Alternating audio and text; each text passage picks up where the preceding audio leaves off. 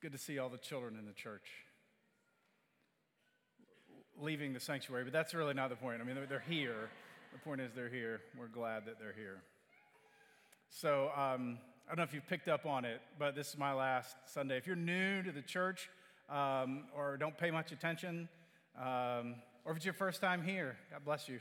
Um, this is it's my, it's my last Sunday. So, if you don't care much for the sermon, rest assured, it'll be fine because there'll be somebody else who'll be preaching.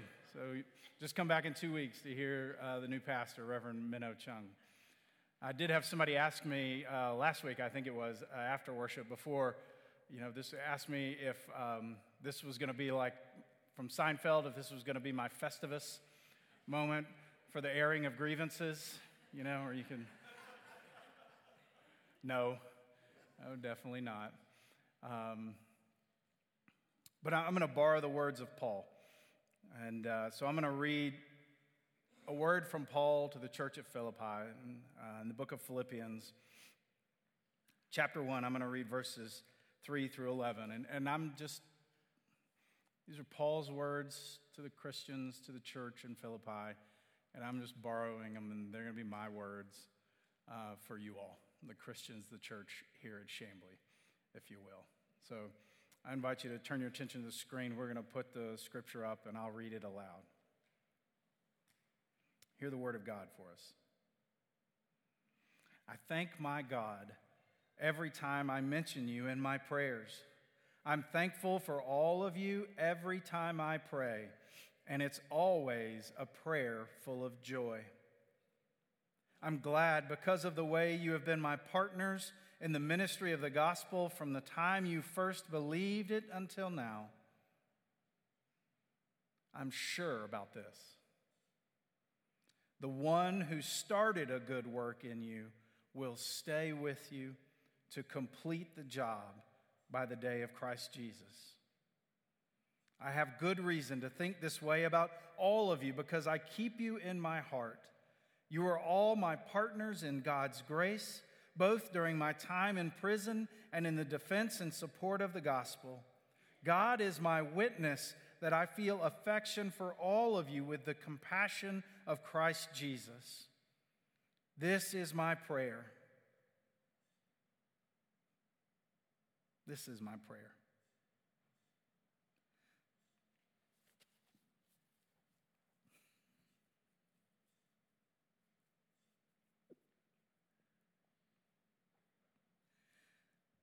That your love might become even more and more rich with knowledge and all kinds of insight. I pray this so that you will be able to decide what really matters.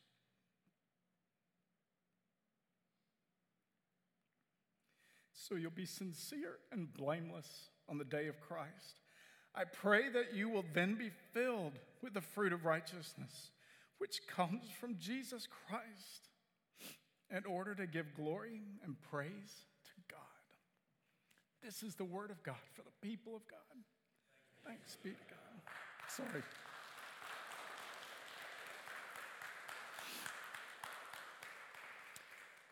What are you going to do?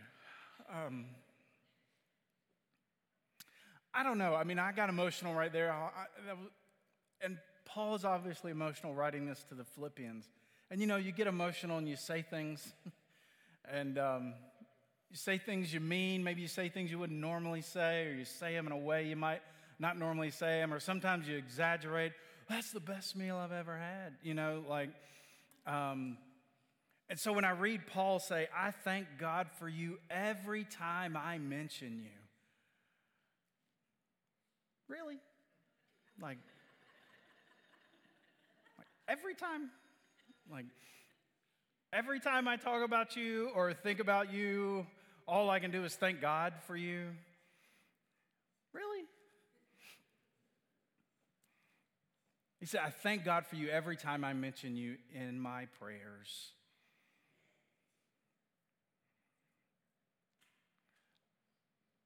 Because you've been partners with me in ministry. I love that idea of partnership, especially in ministry.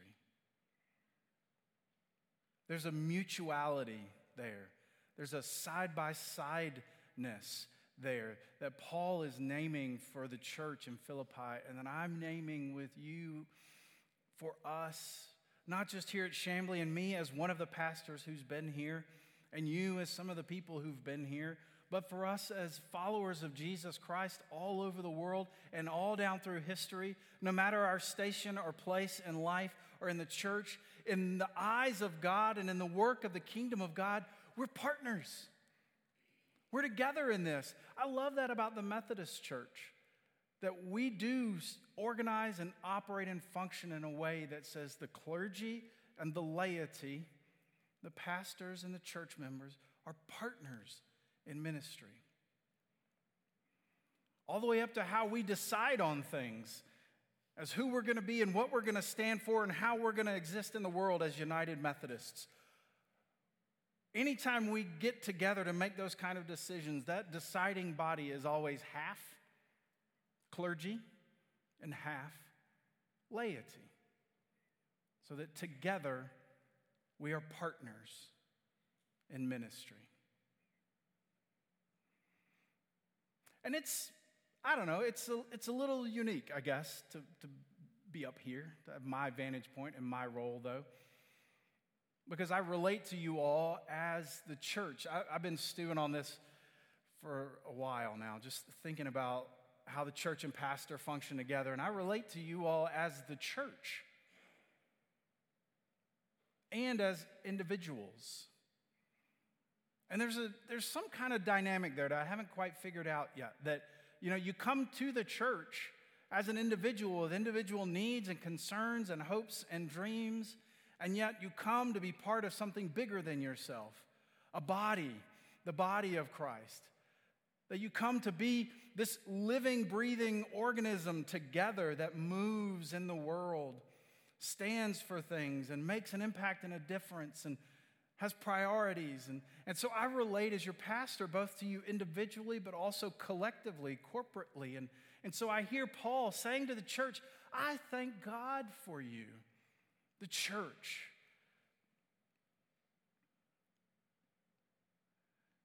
Chamblee, I thank God for you, individually and collectively. I, I, like to do this periodically. Just look around the room. I know you shook some hands, but look around. I said, I'm not kidding. Come on. Everybody's doing it. You, you look weird if you don't at this point. Like, this is the church. This is the church. Praise God.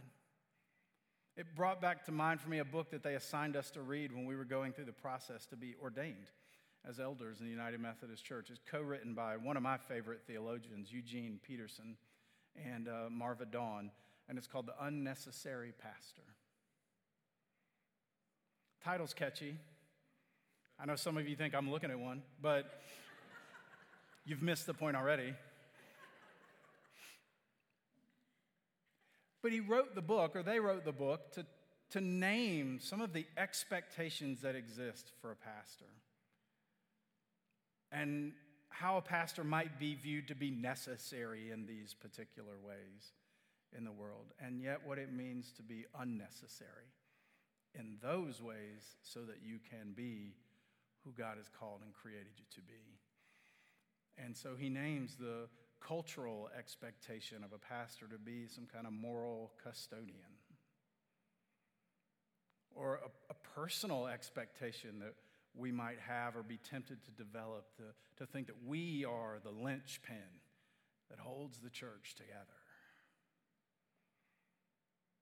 Or the temptation for a congregation to develop an expectation that the pastor is the center, the savior, CEO of the church.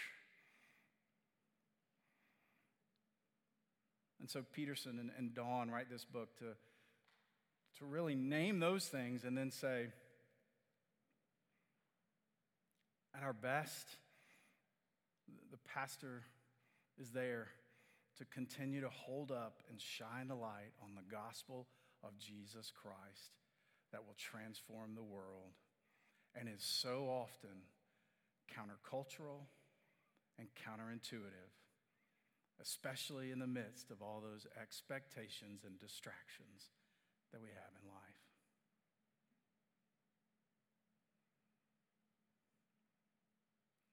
I thank God for this partnership. Then he says, I'm sure about this. I love that. How many things are you sure about anymore in life? I'm sure about this. The one who started this good work in you will see it through to completion by the day of Christ Jesus. Hear that, church. And this has so little to do with me. I hope you can hear it in that way. What I'm claiming for you with Paul is the one who has started this good work in you, in your life, and in the life of this church, and in the life of God's church all over the world, will see it through to completion. I've actually had a couple of people ask me, Do you think this church is going to be okay? And I don't know, part of that may have to do with the pastoral transition. Part of that probably has to do just with the world and where we're at and what we've, all, what we've been through. But yes, this church is going to be okay. This church is going to be more than okay. This church is here because of our Lord and Savior Jesus Christ and the promise of God that He will see this good work through in you and among you now and forever. Thank God. So, anybody who might be thinking, well, I don't, you know, I'm going to see what that new pastor, and then depends on what I think about that new pastor, you have missed it. I'm sorry. I love you. God bless you. Okay, this is a little festivus, but you have missed it because it is not about the pastor. It is about Jesus and his church, and that is y'all. And your place in it, and your part and your role in it. No matter how you see it, how you value it, big or small, frequent or infrequent, it is your presence, your part in the body of Jesus Christ, the church, that God will see through to completion. Don't go anywhere. Don't pull back. Dive in now more than ever. And for those of you who are new to this, and this itineracy, this notion that the pastors move around on a regular basis, if this is throwing you off or seems uncomfortable, this is part of the beauty of our system because it reminds us that it's not about the pastor. It is about Jesus and about his church. And that's y'all. So dive in because God will see this work through. then he says, I, I thank my God for you, church. I, I keep you in my heart because you've been with me through all the times. in prison, which we believe Paul was writing this letter from prison, in prison or in defense and support of the gospel, boy, have we been through all the times together. Chamblee. I've only been here five years. It feels like 47.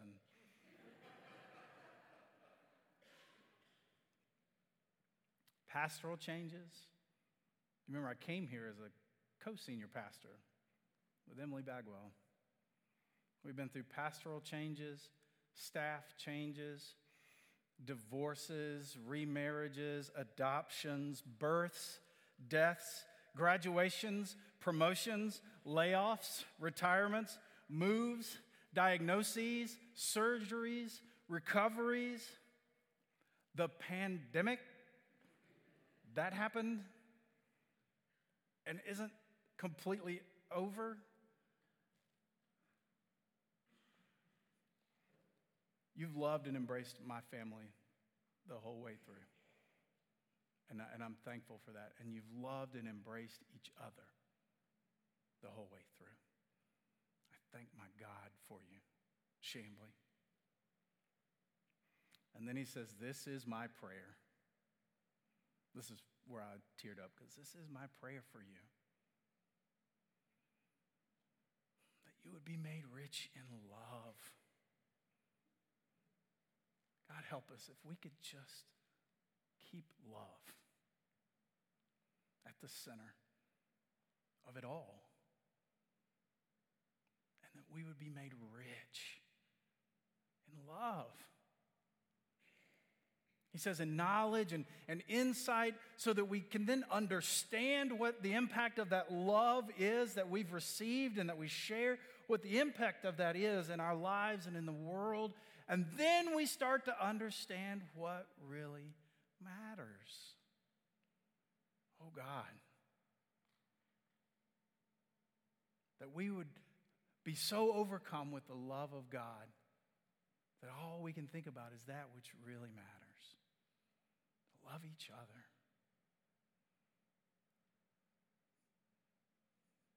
That we would be so rich in love that, that we would be able to know so well what really matters and what doesn't, and hone in on that in a way that our lives, Paul says, would be full of the fruit of righteousness, the fruit of the Spirit love, joy, peace, patience, goodness, kindness, gentleness, faithfulness, self control. Those are the calling cards of the church of God. That is my prayer for you. That we'd be filled with that kind of fruit. That you would be a fruity church. We're pretty much there. But that doesn't just happen to you. It's not like you just sit back and wait for it to happen to you. That is an active pursuit. It is something that we all individually and corporately set our eyes and our hearts on. That that is who we want to be and how we want to live, so filled with the love of God that we'll be made different, made new, transformed, full of fruit. It's something you have to go toward. And that is my prayer for you that you would all go toward that love of God together. I heard it said one time you find what you're looking for.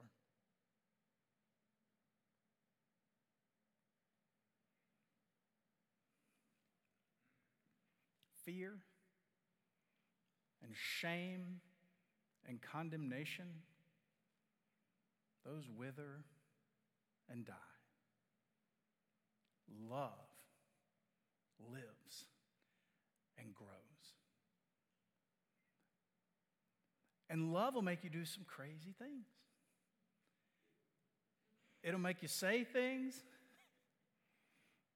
Oh, that's the best meal I've ever had.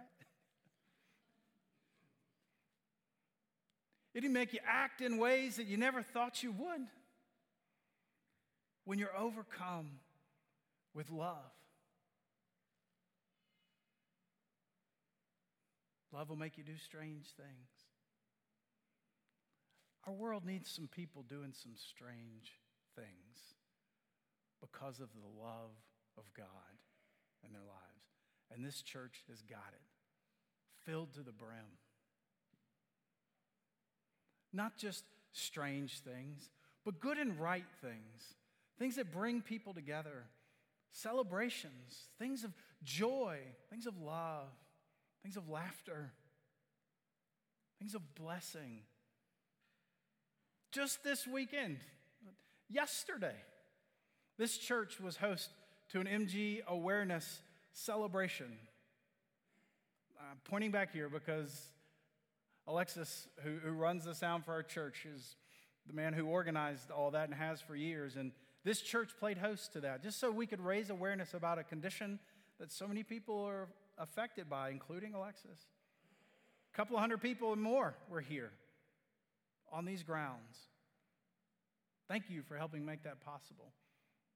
Then we had a concert in here yesterday afternoon, a patriotic concert, featured our choir and our organist, along with other musicians, to bring people in our community together. Our minister of music, Alan Barbie, put that together, led that. The vacation Bible school that we just had, all the camps that we've had on this campus this summer, all the children in our community that are showing up here, looking for something. The children, their families, their parents, looking for the love of God that exists among this body.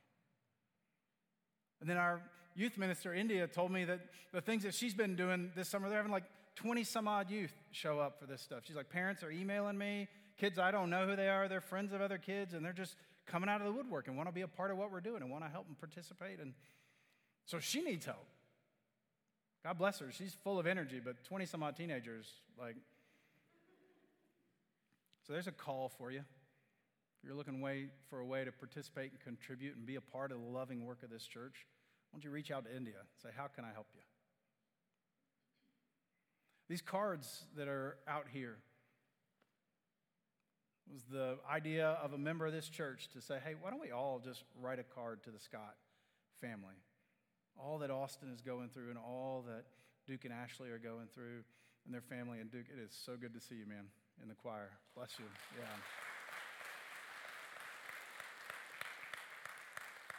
Y'all win the prize for Caring Bridge of the Year. Like, you keep that thing updated, and we appreciate that. But that outpouring of love for the Scott family, that's just another example of the love that this church has. You're practicing how to love God and love each other together. Keep it up. God will see it through in you. And it will continue to bear unexpected fruit. And I know you will. I thank God for you, Chamblee. In the name of the Father, Son, and Holy Spirit, amen.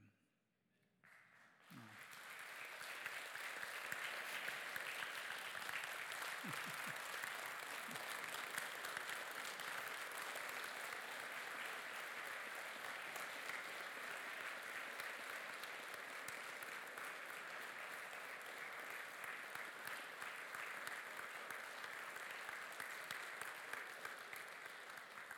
Don't sit down. Thank you for standing up. Don't sit down. Uh, we're going to sing. We're going to